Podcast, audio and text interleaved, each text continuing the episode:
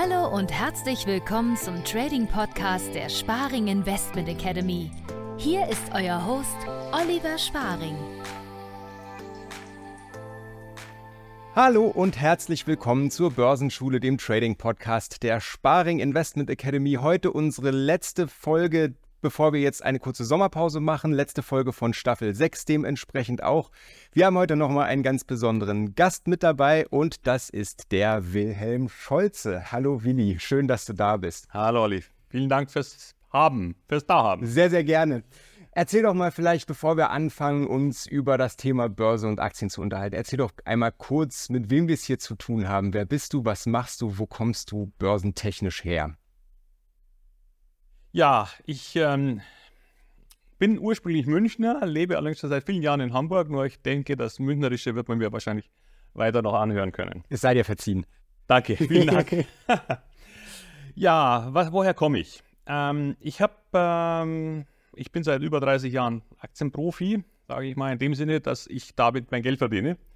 Ähm, ich habe über 17 Jahre lang Fondsmanager, Vermögensverwalter, Pensionskassen in Aktien beraten äh, habe jetzt auch noch gerade äh, in der Schweiz ein paar alte Kunden von mir mal getroffen nach 17 Jahren und langen, langen Jahren. Und seit 10 oder 11 Jahren lebe ich inzwischen ausschließlich vom Investieren am Aktienmarkt, weil ich nach Hamburg gezogen bin. Und wie man immer so schön sagt, welche Gründe gibt es äh, für einen Münchner nach Hamburg zu gehen? Der Job war es nicht. Das, das, das schöne Wetter wahrscheinlich auch nicht, oder? das schöne Wetter war es auch nicht, genau. Um wenigstens einmal das Wetter angesprochen zu genau, haben heute. Genau, ja, das stimmt. Ja, Genau, und ähm, jetzt saß ich da seit 10, 11 Jahren und äh, sitze auch vor mehreren Bildschirmen, allerdings nicht im Trading, sondern als Investor. Das heißt, äh, nichtsdestotrotz auch als Investor äh, muss man natürlich äh, up-to-date bleiben und gucken, was so passiert. Und äh, irgendwann gab sich halt dann die Idee, irgendwie nur das zu tun, ganz allein ist jetzt irgendwie auch langweilig. Und dann habe ich angefangen mal zu überlegen, wie kann ich das Wissen, das ich über die Jahrzehnte jetzt aufgebaut habe und auch aus Profi-Erfahrung habe, mal weitergeben. Und daraus entstand ein Podcast, ähm, der heißt Aktien verstehen und erfolgreich nutzen. Und, äh, und seit 2021 eine Masterclass Aktien. Und das ist es das, was ich jetzt eigentlich äh, sehr stark begonnen habe. So, jetzt geht so ein bisschen in die Vermarktung. Also es, es gibt da schon äh, ja, 70, 80 Leute, die schon dabei sind. Ähm, aber es wächst jetzt halt. Mhm. Da ist sozusagen jetzt mein neuer Schwerpunkt. Nichtsdestotrotz laufen bei mir permanent weiterhin die Bildschirme natürlich. ist interessant. Also du kommst quasi von der anderen Seite. Wir sind ja hier im Podcast meistens irgendwo im Bereich des Spekulierens, des Tradens unterwegs. Äh, mit dir haben wir jetzt mal einen waschechten Aktienprofi, Investorenprofi quasi mit, mit dabei. Ähm, ich ich finde es ja, ja ganz spannend. So, äh, wir haben im Vorfeld uns auch drüber unterhalten, wir sind ja in Anführungsstrichen sowas wie Konkurrenten hier im Hamburger Bereich, auch wenn ich das Wort ungern mag und das natürlich auch irgendwo Blödsinn ist. Aber äh, du bist ja, sag ich mal, in einer ähnlichen äh, Schiene unterwegs wie, äh, wie wir letzten Endes, wie wir letzten Endes auch. Und was mich da einfach interessiert, sind so deine, deine Beweggründe, was dich dazu gebracht hat, jetzt äh, deine, deine Kurse zu verkaufen. Du hast gerade schon angesprochen, äh, du sitzt, du sitzt auch vor deinen zwei Bildschirmen, du bist auch, äh, du, das ist ein, kann ein einsamer Job sein dann, auch wenn man nur das macht, oder? Ja, so ist es, ja. Ich meine, es war natürlich auch die Geschichte mit Corona. Man sitzt dann, dann kommt man noch nicht mal mehr raus, ja. Und irgendwann haben wir gesagt, jetzt, ich will eigentlich eine neue Aufgabe, noch mal was anderes machen. Ich meine, dazu bin ich jetzt doch zu jung, um ganz nur noch Ferien zu machen, das hat natürlich auch keine Lust. Und äh, äh, sagen wir mal, das war ein, ein Thema, das habe ich eigentlich immer beschäftigt. Wie kann ich dieses, was ich da habe, so weitergeben? Und daraus entstand mal eine Beta-Version, in der ich acht Wochen lang äh, 20 Leute, knapp 20 Leute, Dienstag und Donnerstag abends um 20 bis 22 Uhr einen Kurs gemacht habe. Das war natürlich völliger Wahnsinn, weil das war im Sommer. Mhm. Es waren immer alle da, aber es war natürlich hardcore hart.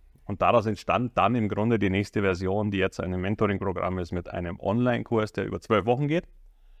Und das Thema allerdings natürlich aus Investorsicht angeht. Natürlich gibt es da auch sowas wie Charts, aber per Saldo, um das zu erklären, das ist eins von vielen Modulen.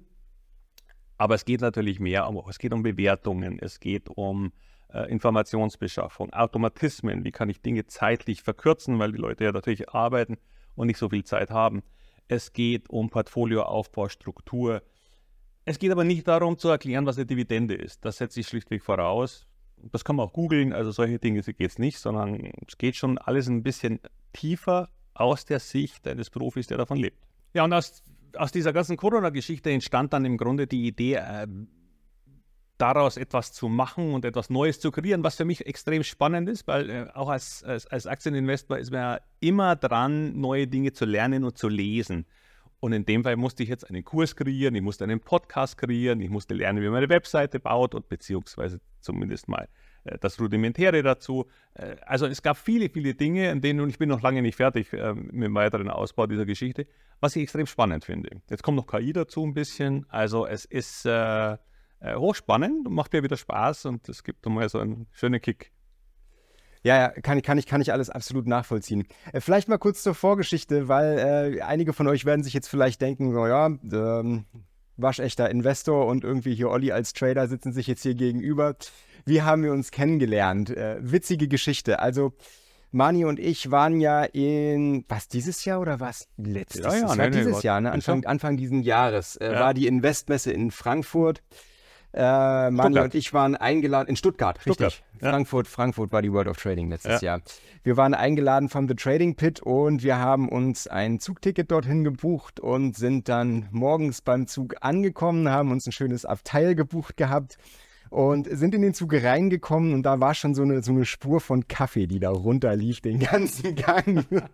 Und am Ende des Ganges hörte man einen fluchenden Mann.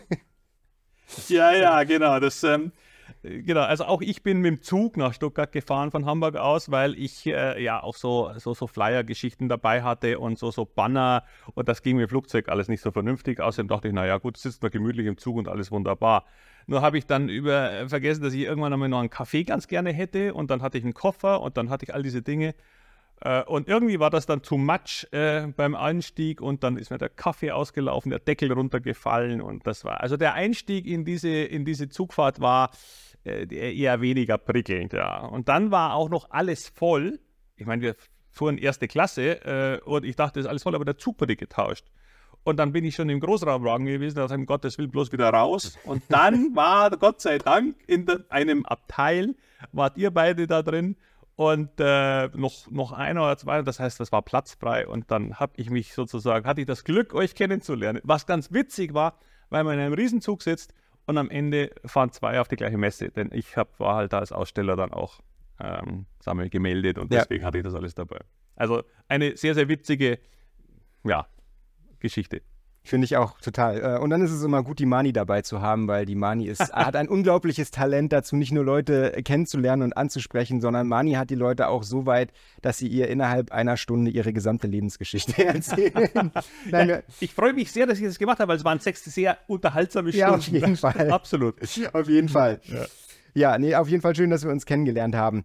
Ähm, kommen wir aber mal zurück äh, so ein bisschen zum Fachlichen. Ähm, Investition und Spekulation. Mir persönlich ist es immer sehr, sehr wichtig, dass alle Kunden, die zu uns in die Ausbildung kommen, gerade diejenigen, die sich eben in irgendeiner Form fürs Trading interessieren und das gerne lernen möchten, dass die glasklar zwischen diesen beiden Feldern an der Börse unterscheiden. Investition und Spekulation. Ich sage den Leuten immer, ihr müsst darauf achten, dass ihr das voneinander trennt. Das eine ist eure Altersvorsorge, das ist wichtig. Investition ist Pflicht für jedermann.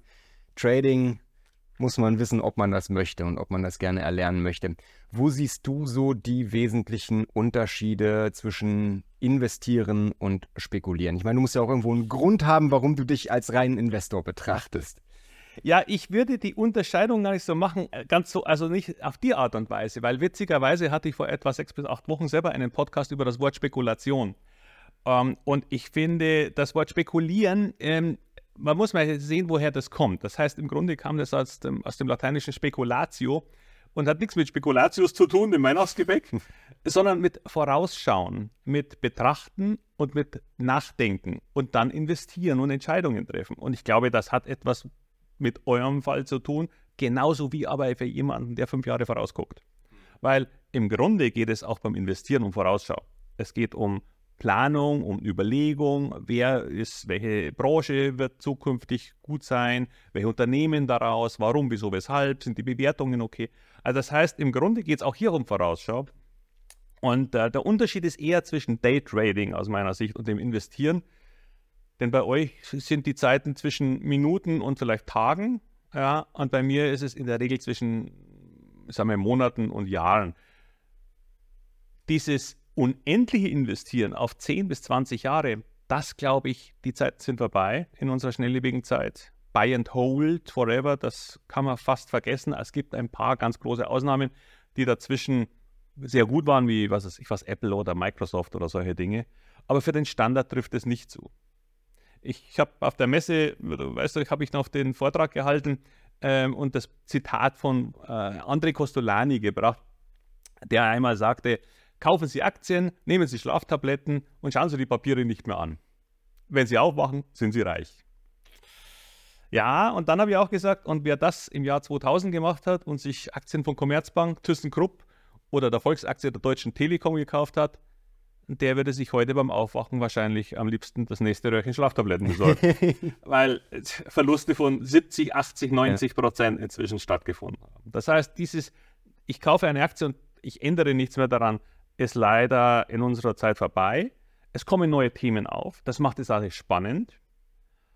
Aber man muss halt auch aufpassen. Also, wenn wer, wer sich damit gar nicht beschäftigen will, für den sind ETFs eine wunderbare Lösung.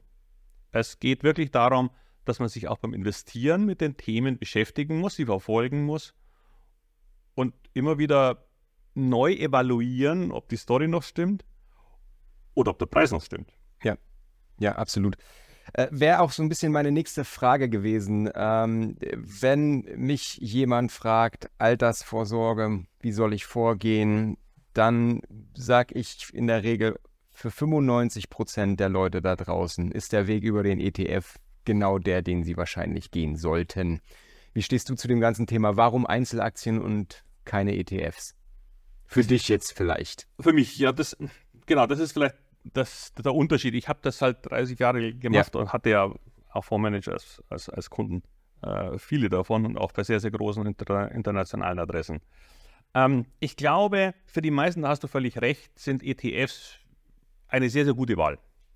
Jetzt gibt es aber viele Menschen, die sich ja für das Thema Aktien grundsätzlich interessieren, die sich für Wirtschaft, und für diese Menschen geht es, für an Wirtschaft und Aktien interessierte Anleger. Leute, die im Grunde auch an Dingen partizipieren wollen, die man über einen ETF gar nicht abdecken kann. Nehmen wir mal das Beispiel, ähm, die Veränderung der Politik Richtung Grün, Richtung grüne Energie. Die kann man in einem ETF gar nicht abdecken, also beziehungsweise nicht in diesem breiten MSCI World Index, weil da haben die gar kein Gewicht. Der MSCI World Index besteht im Grunde aus 15 bis 20 großen amerikanischen Unternehmen. Wenn ich, es sind zwar 1640 Aktien da drin, aber wenn ich äh, ab, dem, ab der 50. Aktie habe ich überhaupt gar keinen Wert mehr, kann ich genauso gut weglassen. Es ändert nichts. Ja? Wenn die sich verdoppelt, ändert es trotzdem nichts. Dann hat es halt noch 0,0001% mehr gemacht. Also insofern ist es eine, eine falsche, falsche Idee von dem, was man da kauft. Man kauft nicht die Welt, man kauft 20 sehr, sehr große Aktien die allerdings sehr gut sind. Also zweifellos, also Apple und Microsoft zu haben, ist jetzt keine dumme Idee. Wunderbar. Aber wer an erneuerbaren Energien teilnehmen will, wer äh, an, am Solarboom jetzt teilnehmen will, wie jetzt, jetzt nach äh, langem da, sagen wir Solar, äh, äh na, SMA ähm, Solar oder solche Firmen oder auch in Amerika die Solarfirmen, die jetzt wieder einen Boom haben, 20 Jahre nach dem ersten oder 15 Jahren.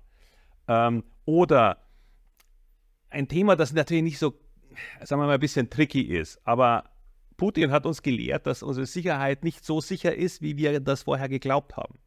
Das hat natürlich eine Branche wie äh, die Rüstungsbranche, wie Rheinmetall und wie äh, Hensoldt in Deutschland natürlich ganz enorme Kurssprünge gebracht.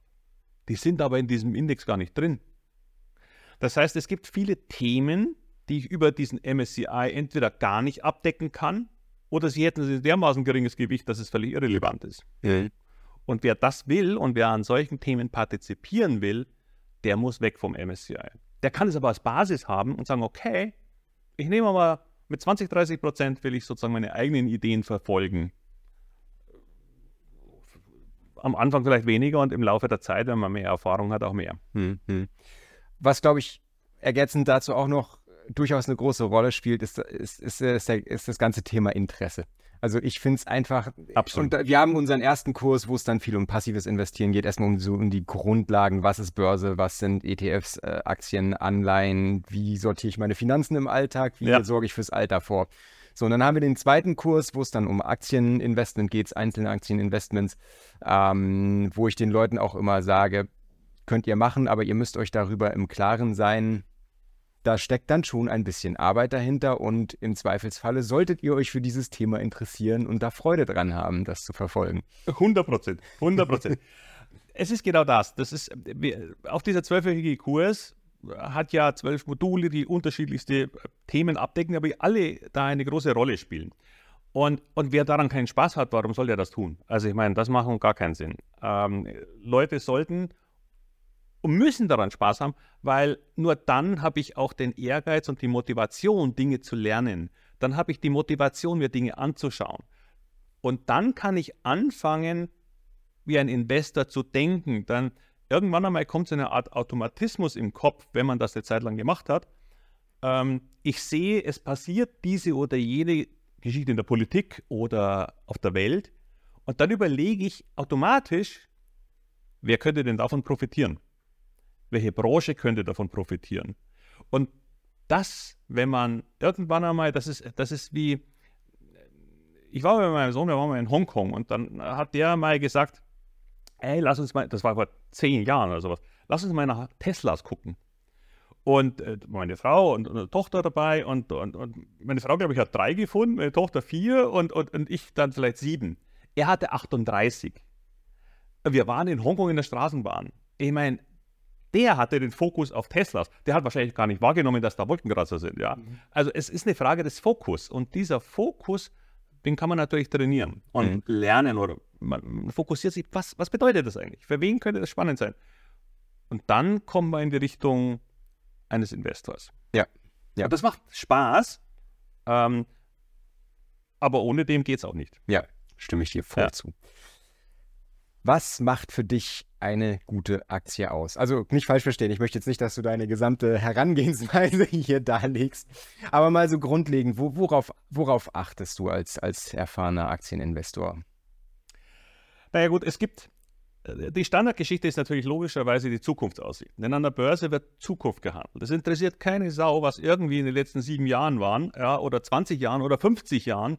Ja, wenn die Firma dann Karstadt heißt und pleite ist, dann ist es halt Vergangenheit. Und das Gleiche gilt für viele, viele andere sehr, sehr große Firmen. Ähm, ich hatte vorher das Beispiel mit ThyssenKrupp, die waren mal auch ein riesen Stahlkonzern. Und wer sich den Chart von ThyssenKrupp der letzten 20 Jahre anschaut, der geht von links oben nach rechts unten. Das ist aber genau das, was ein Investor eigentlich mit seinen Aktien nicht haben möchte. Ähm, und von der Seite her geht es immer um die Zukunftsaussichten. Das Problem, was viele Investoren oder sagen wir mal Anfängerinvestoren oder Leute, die noch nicht so lange dabei sind oder äh, nicht so viel Erfahrung haben, vergessen ist die zweite Seite der Medaille.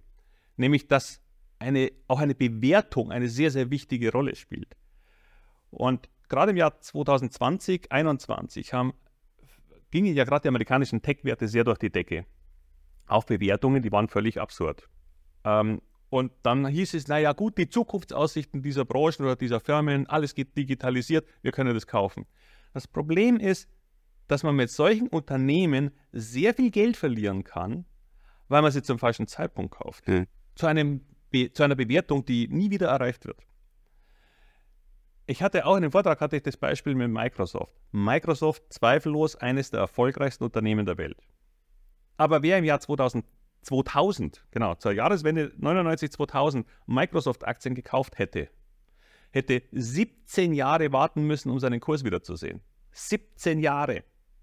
Also, das ist nun wirklich sehr lang. Ja? Durchaus. So, und wir reden von einem der besten Unternehmen der Welt. Ja. ja. Also insofern, es hat schon etwas miteinander zu tun und Warren Buffett würde mir da sicher sehr zustimmen. Ähm, das eine ist die Zukunftsaussicht, das andere ist die Bewertung und wenn das matcht, und das ist das, was wir in dem Kurs tun, einen Preis-Wachstums-Match. Ähm, wenn man das hinkriegt, dann ist man in einer sichereren Spur, also was das Risiko schon mal deutlich reduziert, äh, und gleichzeitig aber auf einer Wachstumsspur. Hm. So. Und dann muss man halt, und das, ihr lebt von den kleinen Schwankungen dazwischen, und die muss ich ausschalten. Ja. ja. Ich hatte vor ein paar Tagen hat man ein, ein, ein, ein ich habe auch so Zoom Live Calls und da kam die Frage, Mensch, äh, auch Rheinmetall ist jetzt von 260 wieder auf 235 gefallen oder so. Sag ich, und? Das ist, schauen, lass uns in drei Jahren gucken. Ja, die kommt von 100. Jetzt sind sie rauf auf 260 und schwanken da jetzt ein bisschen rum. So, das sind für manche sind das im Daytrading sind das Welten. Für einen Investor sollte das Neues sein, wie ich das also bezeichne. Ja, ja. Bist du eher im Value-Aktienbereich unterwegs oder bist du eher im Wachstumsbereich unterwegs? Wachstum. Okay. Also spannend. Wachstum, jetzt nicht Wachstum nur um des Wachstumswillens. Ähm, aber das Problem ist, was ist Value?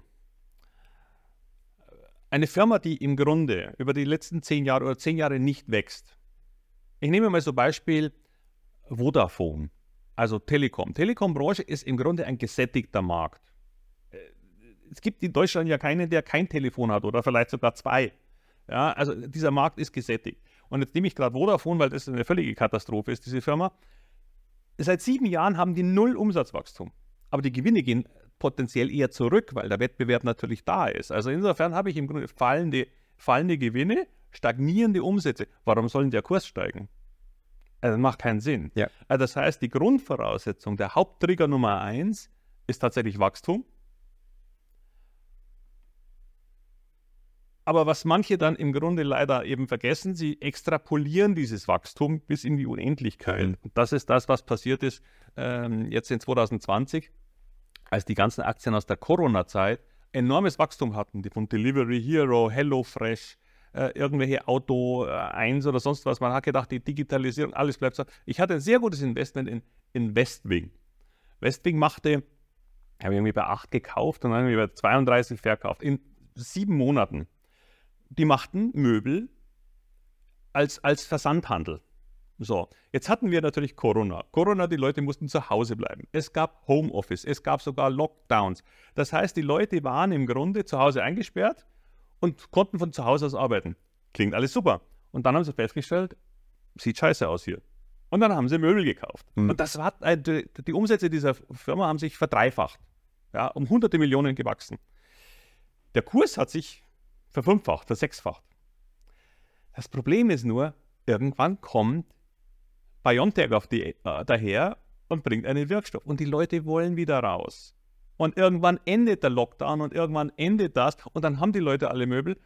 Und dann wollen sie das nächste Mal wieder woanders Möbel kaufen, weil jeder hat ja das erledigt. Und dieses einfach extrapolieren in die ewige Zukunft macht dann keinen Sinn. Und die Aktie, die war mal bei 50 und jetzt ist sie halt wieder bei 8, glaube ich, oder so. Hm. Alles wieder weg. Ja, und das sind diese Dinge, da, da, kommt eben Bewertung ins Spiel. Und wenn die Bewertung absurd wird, kann man so eine Aktie schon noch halten, aber man muss den Finger auf den Knopf haben. Und deswegen sage ich, man kann nicht einfach sagen, einmal kaufen und liegen lassen, the rest of life. Das ist auch als Investor falsch. Mhm. Ja, ja, sehe ich genauso. Also, äh, wenn ich mal für uns spreche, wir gehen, also wir sind schon eher, sage ich mal, im Bereich Value unterwegs, große Konzerne, die sich irgendwo über Jahrzehnte, die sich durchaus noch in einem Wachstumsprozess befinden, aber die sich durchaus schon irgendwo über Jahrzehnte etabliert haben. Wir achten auf, ähm, auf, auf den Sektor, der, in dem das Unternehmen unterwegs ist, auf finanzielle Stabilität, Rentabilität, Marktposition, Wachstumsrate selbstverständlich auch. Aber ich versuche schon, ich versuche schon Unternehmen zu finden. Ich sage es immer liebevoll, Gas, Wasser, Scheiße, Aktien. So, äh, Utilities-Sektor finde ich super, Consumer Staples-Sektor finde ich super. Ähm, also ich, ich bin jetzt, für, wenn ich für mich spreche, ich bin jetzt nicht derjenige, der das neue Biontech sucht. Irgendwie. Das ist. Äh nee, aber warum auch? Aber ich meine, jetzt frage ich, ich frage mich jetzt gerade, warum eigentlich überhaupt? Weil eigentlich kannst du bist ja völlig offen, wenn du über. Wie lange ist euer Zeithorizont normalerweise? Also wenn ich jetzt, wenn ich jetzt im Bereich des Investierens von meinem eigenen Portfolio mal ausgehe, tatsächlich 80 Prozent meines eigenen Portfolios sind ETFs. So. Okay. Die handle ich zusätzlich noch so ein bisschen mit Optionsstrategien, äh, ja. äh, um kleine Zusatzrendite zu, zu erwirtschaften, die restlichen 20 Prozent. Wenn ich mal irgendwie, ich, ich halte jetzt zum Beispiel äh, eine Philips-Aktie. Philips ist völlig in den Keller gegangen, mhm. war, dann, war dann nach unserer Analyse sehr, sehr viel, sehr, sehr stark unterbewertet. Habe ich, habe ich beim, fast beim Tief, habe ich, habe ich die, da habe ich ein bisschen Glück gehabt auch, ähm, habe ich, die, habe ich die erwischt, bin damit jetzt irgendwie 80 Prozent vorne. Und habe die jetzt erneut bewertet, habe gesehen, okay, die Unterbewertung ist jetzt längst nicht mehr so stark Aber das wie ist vorher. Investor-Denken. Ver verkaufe ich, verkaufe Das sind Investments. Ja, ja, natürlich, das sind Investments. Okay. Alles, alles was wir eben, ich sag mal, alles, was wir im Trading-Bereich machen, ist sowieso eine ganz andere. Ich sage immer, wenn sich jemand für Daytrading interessiert, dann ja. muss er sich nur nicht mal für Wirtschaft interessieren. Nee. Das ist, das ist, da achten wir auf Dinge, die haben mit Wirtschaft einfach nichts mehr zu tun. So, wir, Ja, gucken, ja, ins, okay, wir gut. gucken ins Jetzt- Orderbuch, wir gucken die Okay. Angebots- und Ja, ja, Nachfrageverteilung ja, ja, und solche Dinge. Das hat mit Investieren eigentlich überhaupt nichts mehr zu tun. Insofern, äh, ich glaube, als Investor bin ich sehr, sehr konservativ unterwegs. Mal mit einigen Abstechern, wenn ich mal wirklich denke, da habe ich jetzt was gefunden, was, was wirklich unter, unterbewertet ist und was man, was man wirklich gut machen kann. Ja. Es, äh, es gibt ja zwar zwei Ansätze. Ähm, Warren Buffett sucht ja auch immer Aktien, der kommt jetzt mal auf diese Philips-Geschichte möglicherweise, ja. Der sucht Firmen, die sehr, sehr gut sind, die langfristig äh, äh, top sind und die im Grunde in irgendeiner Art und Weise gerade aufgrund des Marktes oder aus irgendeiner Sondersituationen heraus stark fallen und dann kauft er die. So, das ist das eine. Das Problem ist, man findet davon sehr, sehr wenige. Also es ist, also entweder man muss in einem Crash kaufen, das ist aber extrem schwer, weil man erstens mal in dem Moment psychologisch selber erstmal die Hose voll hat. ja. Und zum Zweiten, und das muss man ja auch sagen, ist es ja so, dass man meistens ja Aktien hat. Das heißt, man liegt sowieso schon ganz schön übel hinten, weil es, also ich habe immer Aktien eigentlich. Also auch wenn es fällt, habe ich Aktien. Aber ich habe es halt dann auch wieder, wenn es steigt. Hat auch wieder ein Warren, äh, äh, Quatsch, äh, André Costolani Zitat, ja. Wer keine Aktien hat, wenn es fällt, hat auch keine, wenn es steigt. ja, Also, stimmt. Ist so, ja. So, das heißt, man muss halt wissen, was man dann kauft. So. Und diese, auf diese Crash-Geschichten, Warren Buffett sitzt auf 130 Milliarden Cash. Okay, der kann warten, ja. Wir haben einen anderen Ansatz in, in der Masterclass. Es geht darum, dass die Aktie jetzt günstig ist auf Sicht von drei Jahren. Das heißt, ein, eine Aktie kommt als Investment nur in Betracht, wenn sie ein Potenzial von roundabout 50% oder mehr hat. Aber nicht auf Sicht von drei, vier Wochen oder Monaten, sondern auf Sicht von, sagen wir, zwei bis drei Jahren. Das Potenzial, das heißt nicht, dass das jede schafft. Aber wenn ich das Potenzial nicht mehr habe, sondern nur vielleicht 10, 20 Prozent Potenzial, weil sie eigentlich eh schon teuer bewertet ist und weil das Wachstum nie existiert oder weil irgendwelche anderen äh, Wettbewerbsnachteile existieren, gibt ja viele, viele Gründe dafür. Warum soll ich mir das dann anschauen? Weil je weniger Potenzial von Haus aus da ist, desto größer ist das Risiko, wenn mal was schief geht. Eine Firma, die aber das Potenzial von 100% hat und auch einigermaßen vernünftig bewertet ist, da kann was schiefgehen und trotzdem steigt das Ding noch deutlich. Hm, wo du es jetzt gerade ansprichst, was, was ist so dein, dein Anlagehorizont im Schnitt? Wie lange hast du deine Aktien? Pi mal Daumen. Kann ich nicht sagen, weil tatsächlich, ich hatte, ich, ich hatte, äh, Nummer Six hatte ich fünf Jahre, ja, dann bin ich mal raus in Corona, weil Corona Lockdowns dachte ich mir, na gut, wenn die Leute nicht mehr in Urlaub fahren können, dann können sie auch keine Mietautos brauchen, ja, also so. Und dann bin ich aber wieder eingestiegen, weil irgendwann war das ja klar, dass das wieder öffnet und die Aktie war günstig äh, und, und die Firma war besser als die anderen. Also es gingen ja ein paar pleite oder mussten dann Chapter 11 anmelden in Amerika und die eben nicht. So, und, und dann gehe ich da wieder rein.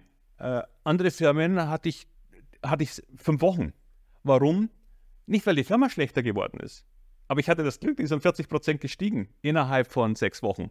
Und wenn eine Firma schon, wenn ich mein Zielpotenzial von 60 Prozent habe, sage ich mal, auf Sicht von zwei Jahren, und die Firma macht 40 Prozent in sechs Wochen, und es ändert sich sonst nichts, dann bleiben ja nur noch 20 Prozent für die nächsten zwei Jahre oder knapp zwei Jahre. Ich meine, dann habe ich im Grunde das auch wieder. Und das ist genau der Punkt. Man muss auch mal verkaufen können und an dem Verkaufen scheitern die meisten Investoren. Das auch mit dem Buy and Hold. Weil es gibt nicht nur den Grund, es gibt verschiedene Gründe zu verkaufen. Auch die gibt es verschiedene, die dann auch da, wir, ist ein eigenes äh, Modul. Aber verkaufen muss man auch in Stärke können. Vor allem, wenn sie dann enorm ist. Und auch da gibt es wieder Automatismen, dass ich das erkenne. Ich muss mich nicht permanent damit beschäftigen.